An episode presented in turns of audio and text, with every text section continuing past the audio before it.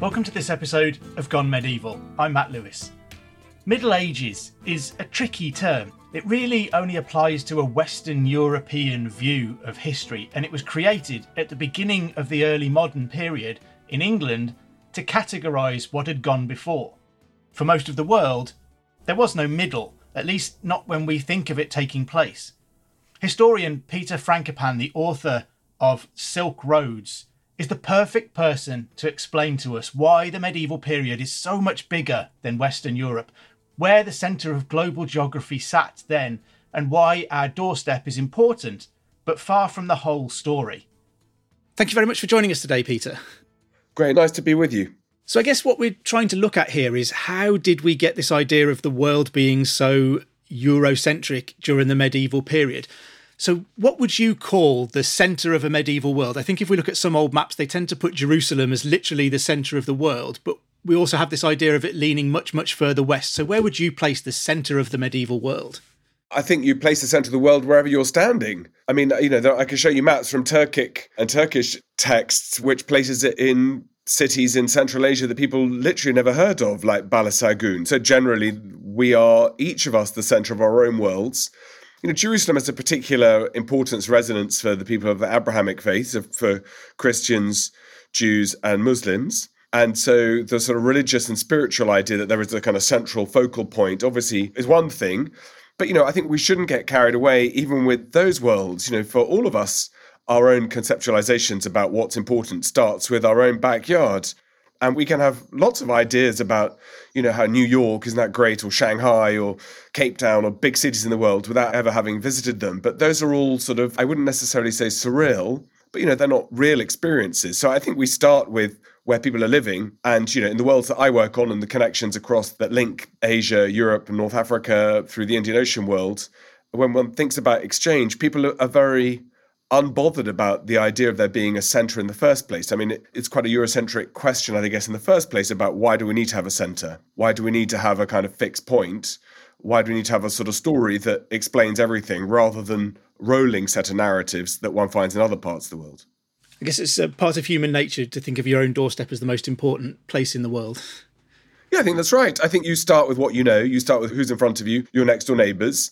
And, you know, evidently, even the word civilization, we specifically means, in its strict meaning, the study of cities and where civilization starts, where you have lots of people living together. And I guess what happens when you find cities is that they bring people, or they typically bring people from near and far to buy and sell goods. And so level of the velocities of exchange are much higher than they would be living in the countryside. So you might think that you're starting out with your own backyard, but if you're living in a city and it's and it's a big city with lots of people, then it's the fact that you can hear different languages, different lifestyles, you can have different foods, different kinds of experiences those kinds of things tend to mean that where you have the highest and most vibrant levels of exchange are in cities that have large population sizes. And in the Middle Ages that we're talking about, which is a very European concept anyway, the fact of the matter is most of the big cities in the world were not in Europe. I mean, the only real exception to that is the city of Constantinople, of a population of maybe quarter of a million, million, maybe even half a million. But compare that to, to cities like Baghdad or Kaifeng or Merv,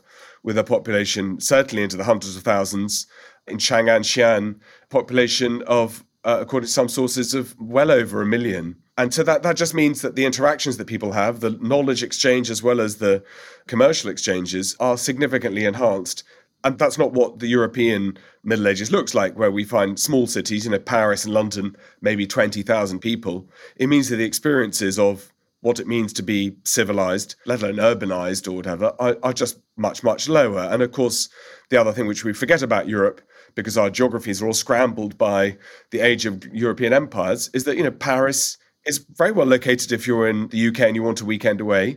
It's not very well located if you are trying to bring fragrances and spices and aromatics from South Asia, or you're trying to bring silks and textiles from, from China or Central Asia. The European landmass in Northern Europe is miles away from anywhere. So you don't tend to get visitors coming from different places. You don't tend to get people speaking different languages, and therefore not so many bringing different ideas. And of course, as all of us know, the one big thing about a metropolis is that you have lots and lots of different influences. And it would stand to me to reason that the more kinds of impulses, the more kinds of people you have uh, coming from near and far, the greater the richness of that experience will be. That's why cities like London and New York are very different today, even to cities like Chongqing and Shanghai, which I know all of your listeners will know. Chongqing has an urban population of around about 30 million people, but very, very few of them are not from mainland China. And so that mix of people who are traveling and bringing their wares, trying to make their fortunes and to buy and sell things and to learn,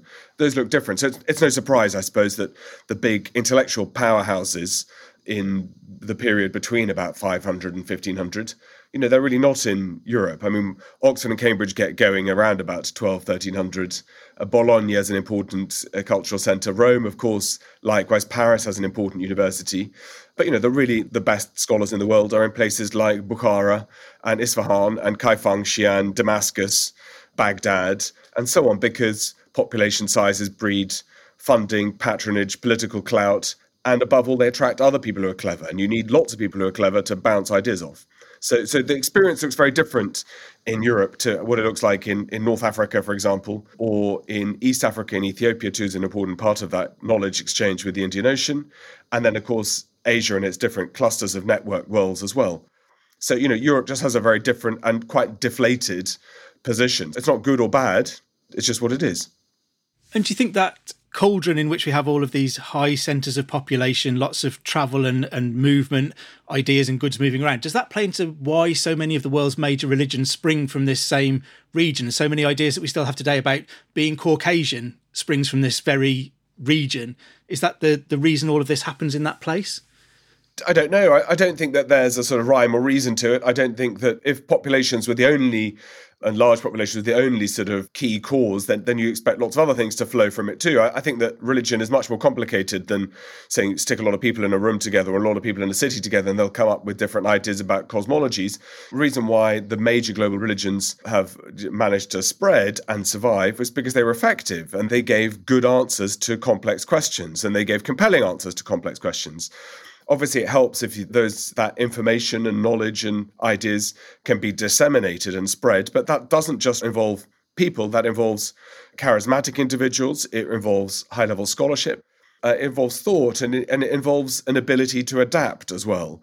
So i don't think that there's a, a particular answer to that one. I mean it seems to me quite obvious that christianity and judaism that are born in the middle east as it's now called the Near East or in Palestine and Israel, Islam that's born in Mecca and Medina in the Hijaz in, in what's now Saudi Arabia, but the heartlands of of the Islamic world are in Damascus and Samarra and in Baghdad eventually.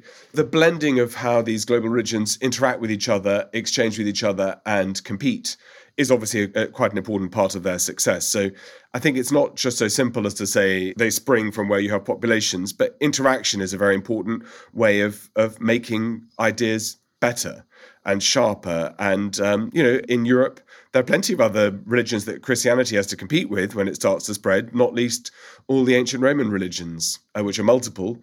And, you know, to displace those, Christianity needs to give better and sharper and more compelling answers. Otherwise, it doesn't take off. And do you buy into at all the idea of the Dark Ages in Europe being a period in which that continent specifically is kind of culturally and scientifically and in other ways in the dark compared to other parts of the world. I mean, I think there's been a bit of a, a pushback against that, but were we in the dark in Europe compared to other places in the world? Uh, well, you know, I think historians have got to be careful about this one. I mean, I've got lot, lots of friends of mine and colleagues who are, are very keen to sort of uh, to downplay ideas of the dark ages and to sort of bring it back into the light and so on. And you know, I'm, perfectly happy to let everybody cut the cloth the way that they want, and, and a lot depends on how well you do it. I mean, for me, I suppose that there are sort of some fundamentals, which is you know, let's look at literacy levels. You know, can more people read after the fall of the Roman Empire than could read beforehand? And, and in any event, is that a particularly useful uh, metric. I mean, so what does that even prove in the first place? I, I think what's obvious is that after the Western Roman provinces fall around about the 400s onwards, that you see a major decline of civic infrastructure, of a political unity, of literacy levels, and high levels of localized violence. And those seem to be quite good indicators of the fact that institutional protection and overlay has disappeared for all sorts of different reasons. And presupposes, of course, that institutional overlays are good. I mean, we sort of all exist in a world where we believe that states are good in their own right.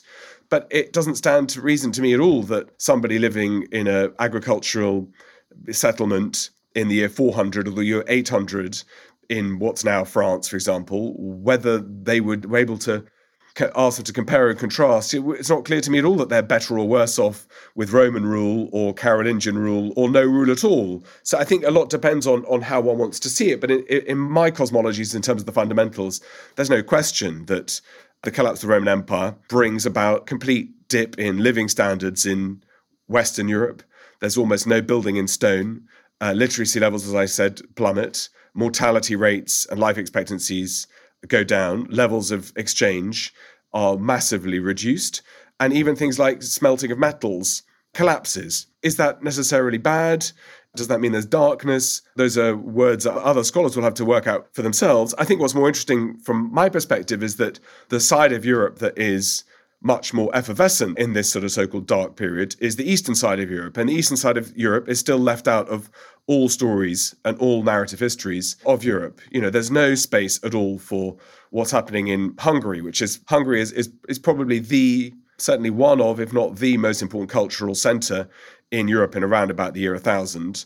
Uh, the Byzantine Empire, uh, an area I work on extensively myself, is usually completely omitted from the story as well. One hears nothing about not not one but two Bulgarian empires that are created in this period, and I think that that breakdown of what we think of as being Europe is is hugely dangerous and damaging. And you know, I'm saying this at a time where we see war in Europe and Ukraine being flattened by uh, a Russian invasion, and I think that our conceptualization of of Europe and thinking about the darkness and the light completely omits uh, any sort of understanding or recognition of the eastern side of Europe, particularly the southeastern quadrant, you know, so the Croatian coast, Greece, Bulgaria, the Balkans, and into Russia, where things look very, very different to how they look in Western Europe. So I think we struggle with a couple of things. First, I think we're trying to sort of reboot the idea of Europe and say it was not all doom and gloom. And by the way, there's lots going on compared to what's happening in the rest of the world, which I don't completely agree with, but you know, I understand why scholars are trying to say it. But second, I think our formulations of Europe could do with a bit of a reality check. But part of the problem, I mean, of course, with all these things is that almost all medievalists in Europe work in Latin. Very few do Old Church Slavonic very few do Greek, and very few do Arabic or Syriac or Armenian or, or, other languages a bit further eastwards. So it means that if you're only dealing with Latin all the time and dealing with Western Europe, then of course your idea of medieval history is going to be uh, not not limited or, or, worse. It's just going to be different to if you're looking at exchange across larger distances. So you know, I think I think everybody has to work these things out for themselves. I, I definitely don't think there's a one size fits all answer. I mean, for for myself, I'm particularly interested in exchange and borrowings and how the world links up to each other. But there's a lot of theory about this at the moment, a lot of people talking about it without a great deal of substance underpinning it. And the ideas of trade and travel and the exchange of ideas are, are central to your wonderful book, The Silk Roads, which talked about the the paths, the trade routes that linked east and west throughout this period how far did they extend? How far might we expect things, goods to have travelled during that period? Do we see things, items, and ideas from the west reaching the far east and from the east reaching the far west?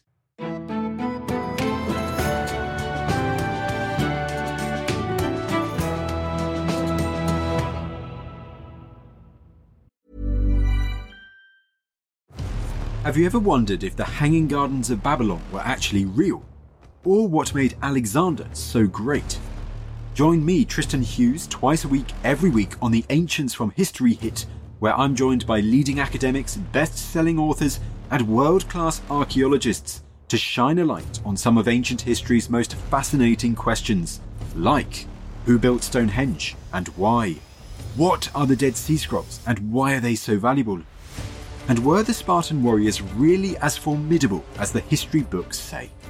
Join me, Tristan Hughes, twice a week, every week on the Ancients from History Hit, wherever you get your podcasts.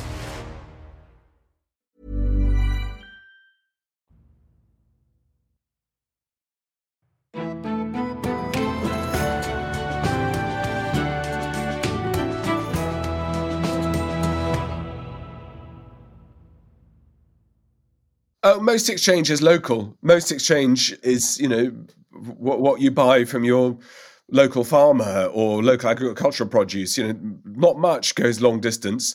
The stuff that goes long distance is high value and usually low bulk. So things that, that are bulky are expensive to move and there's no real profit margin. So things that, that again, uh, that are shiny and gold and precious are the ones that get photos of them in books because they're the ones that go over long distances, right? And they're not very many in quantum. And in fact, they are all about elite exchange. And so one has to distinguish, I think, between exchange on a day-to-day basis and you know what does it mean to have objects that have come from China in a at a court in in Western Europe or what does it mean to have find objects going the other direction and so one of the problems I think is that we shouldn't be thinking about east to west or west to east that bit in the middle is a hugely important powerhouse in itself of consumption and production. So cities like Samarkand, which are very famous, and Bukhara and Khiva and so on, are not just sort of locations that ping goods onto the next buyer and eventually that buyer's got to be in Europe. It's a web of interconnected locations where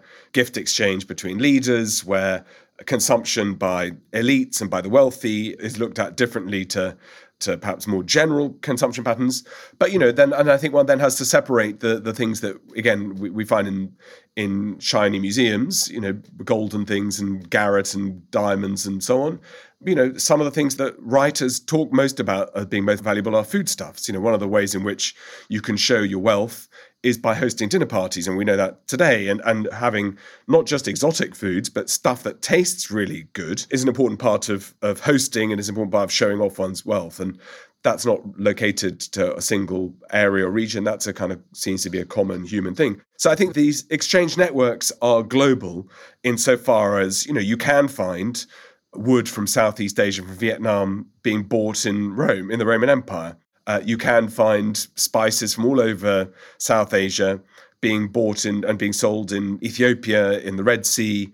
You know, you can find silks from from China in um, Norway and Scandinavia. So, but the, the question is, are these smaller amounts of goods, are they exceptional? And what do they even show? I mean, what does that really prove? For me, what it proves is that there is an awareness and a growing awareness of interconnectivity in the world and of an idea of people's places, locations, trade connections where it's worth people's while making an effort to get stuck in. And those exchanges seem to me completely self evident that they are exciting and interesting. And they seem to me to, to be what drives a lot of the sort of things that, that we can easily over romanticize. So travelers and explorers and pilgrims and whatever. But you know, all of us are curious. People listening to this podcast, you know, every time we watch TV, we're we're trying to do. Every time we read a book, we're trying to learn something new.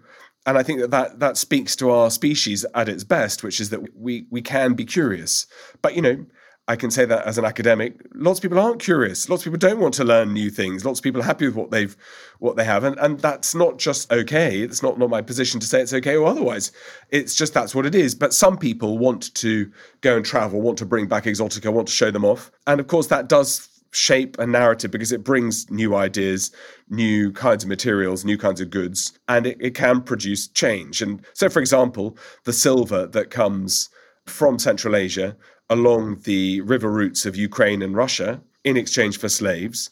That silver, that bullion, probably plays an important part of kickstarting the early medieval European economy because so much silver ends up in the Scandinavian circulatory networks that eventually it gets plugged into acquisitions from outside Scandinavia and then the availability of silver, of which there's not an enormous amount in Europe. There's a bit, very little gold in Europe, a little bit of silver.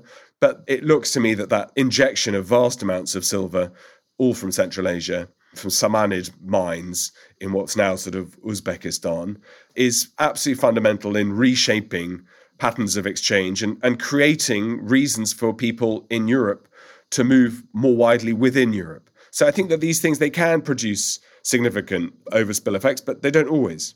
And you mentioned the slave trade in that. How important was the slave trade in these kinds of economies? Huge. I mean, there's no two words about it. I mean, huge. And the reason we can know that is because we've got silver finds from hoards that are deposited all along the Russian river systems and Ukrainian river systems, the Dnieper and the Dniester in particular, but also along the Vistula up into what's now the Baltic states. And then we can see the amount of silver going in through Gotland and above all, uh, which is one of the big islands off the coast of eastern Sweden. And that, that silver is attesting to large amounts of trade and traffic. And there's not an enormous amount that Europe has to offer in terms of its productivity. I mean, we, like I said, there's a little bit of gold in Europe, but not much all the things that you'd want to have if you were playing fantasy global domination. You'd probably want spices, you'd want silks, you'd want clever people and universities. You'd want to have in today's world oil and digital. But in the, in the medieval world, there's not a great deal of difference of what comes out of the ground in Italy or in France or in Germany. I mean, it's just that's just how it is. Maybe there, maybe that's one of the reasons why in Europe we fight each other so often. I mean, that's a separate story for a, for another occasion. But you know, the, what the Scandinavians do and the Vikings, who trade down the, the, river systems of Russia and Ukraine, they do quite well in selling furs and trapping furs, which are in great demand in the Arabic speaking world. But the key commodity that is the backbone of all of that silver, which is measured in not the tens of thousands or hundreds of thousands or millions, but at least in the tens of millions, if not the hundreds of millions of silver pieces, are slaves and primarily women and children. Not not only, but primarily women and children. And and the scale of that trafficking is is vast. So I mean, there's a project we're doing in Oxford uh, at my university, which is called Slaves for Dirhams, and we're trying to sort of get some texture around exactly the numbers involved. But you know, it's not no surprise that some of the great European cities like Dublin or Utrecht or Verdun, and above all Venice, start as exit ports for slaves to be sold to the east. Because if you want to tap into that world of lapis and silks and fine materials, etc., you've got to have something you've got to, to give back in return. And by and large, we in Europe didn't have a great deal to offer, but there was an almost infinite demand for for slaves.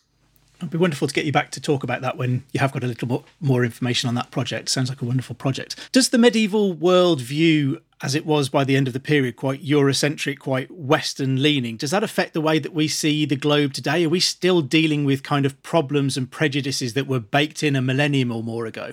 Absolutely. You won't find anybody you can get to come on your podcast who can tell you the difference between Russian and Ukrainian. You know, we're, we're in the middle of a war because we've underinvested not just in our education system, but we've underinvested in thinking about the rest of the world. I mean, again, ask the next person you get on the podcast to name you an Arabic film star or, you know, an Indian pop star or the highest grossing film or album made in China in the last 20, 30 years. No, I mean, it's absolutely self evident, again, that we, we don't think that other parts of the world have anything to offer. Whereas, you know, I can take you onto the streets of Shanghai, well, post lockdown maybe, and, and I can show you, Matt, a picture of, of Tom Cruise and David Beckham, and everyone will know who they are. So we expect everyone to learn about us, and we've spent zero time thinking about other people. And, and that's a product of lots of different things. That's a product of having had an empire, and that's what you, what I suppose, one of the prices you pay, which is you expect everyone to want to learn about us because there's no point learning about anybody else. I suppose some of that is a product of how we think and think about and teach history, that we are self isolating. Some of it is about languages and, and, the inability or unwillingness to learn about other parts of the world.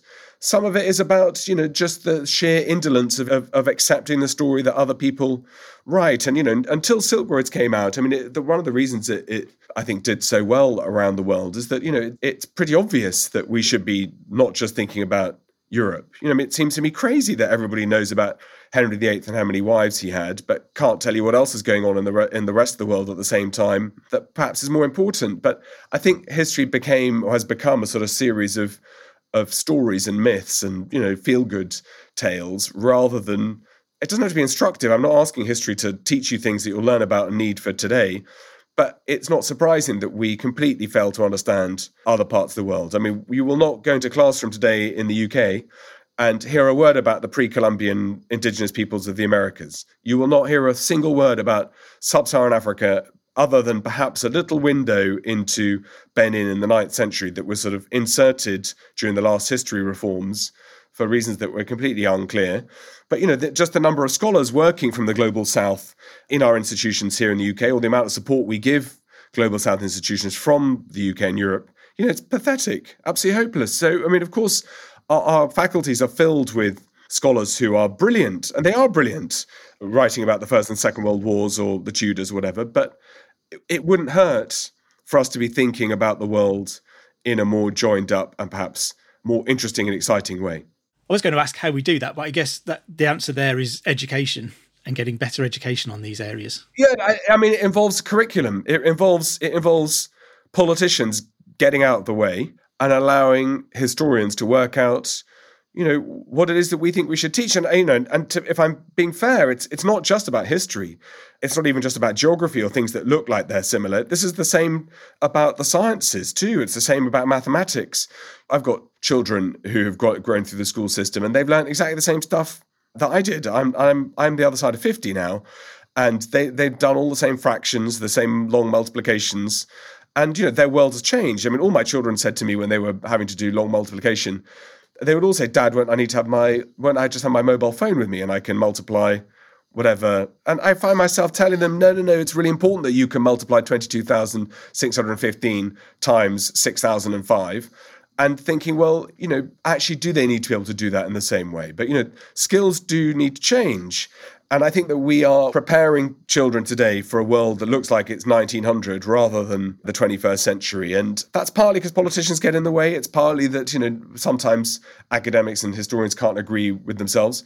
But, you know, the real biggest challenge is availability of materials. So when Silk Roads did well, I said to my publishers, um, you know, I'd love to do a kids version or younger readers version to encourage the next generation. There's no point just appealing to people who are who've retired or you know uh, uh, reading it on their on their holiday from work. And they rang me back the week later and asked if I meant it, and then commissioned me to do it. And what's been great because that was a huge success.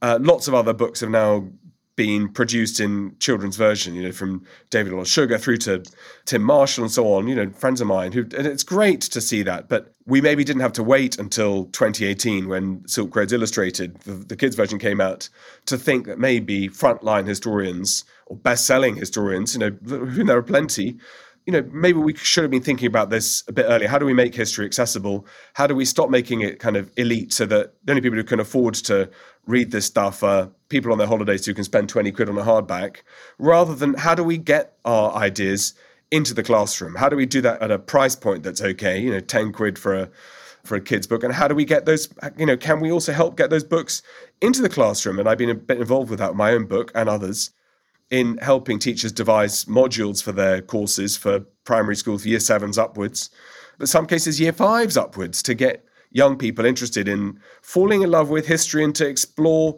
how we are all connected. So there, there are lots of different answers. It's quite interesting. I get asked by different lots of different parts of government to give advice about one thing or another, but the one group that never really comes to ask me anything is the Department of Education. So you know that that tells its own own story, I guess, insofar as you know, wouldn't it be straightforward if you were at the DFE to think how do we increase interest in history, how do we increase interest in any of the subjects we teach in schools? And why don't we get people in a room together to get them to think about how they can do that in a more effective way? And I think there's a lot, there's a lot of low hanging fruit, but you know, never, never, never underestimate the ability of a politician to miss an open goal. Well, I think that's a good challenge for us to end on. That perhaps some politicians ought to talk to some historians about how we can do these things better. Thank you very much for your time today, Peter. It's been a wonderful discussion. Thank you. Thanks, Matt. You can join Dr. Kat Jarman on Tuesday for another brand new episode. Don't forget to also subscribe wherever you get your podcasts from and tell all your friends and family that you've gone medieval. If you get a moment, please drop us a review or rate us wherever you listen to your podcasts, including Spotify. It really does help new listeners to find us. If you're enjoying this podcast and looking for a little bit more medieval goodness in your life, then subscribe to our Medieval Monday newsletter. Just follow the links in the show notes below. Anyway, I better let you go. I've been Matt Lewis, and we've just gone medieval with History Hit.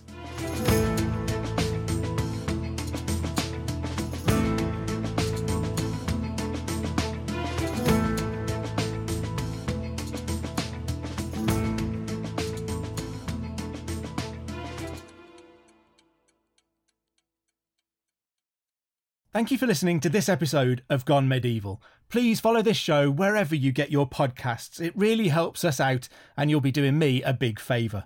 Don't forget you can also listen to all of these podcasts ad free and watch hundreds of documentaries when you subscribe at historyhit.com forward slash subscribe. As a special gift, You can also get your first three months for just £1 a month when you use the code MEDIEVAL at checkout.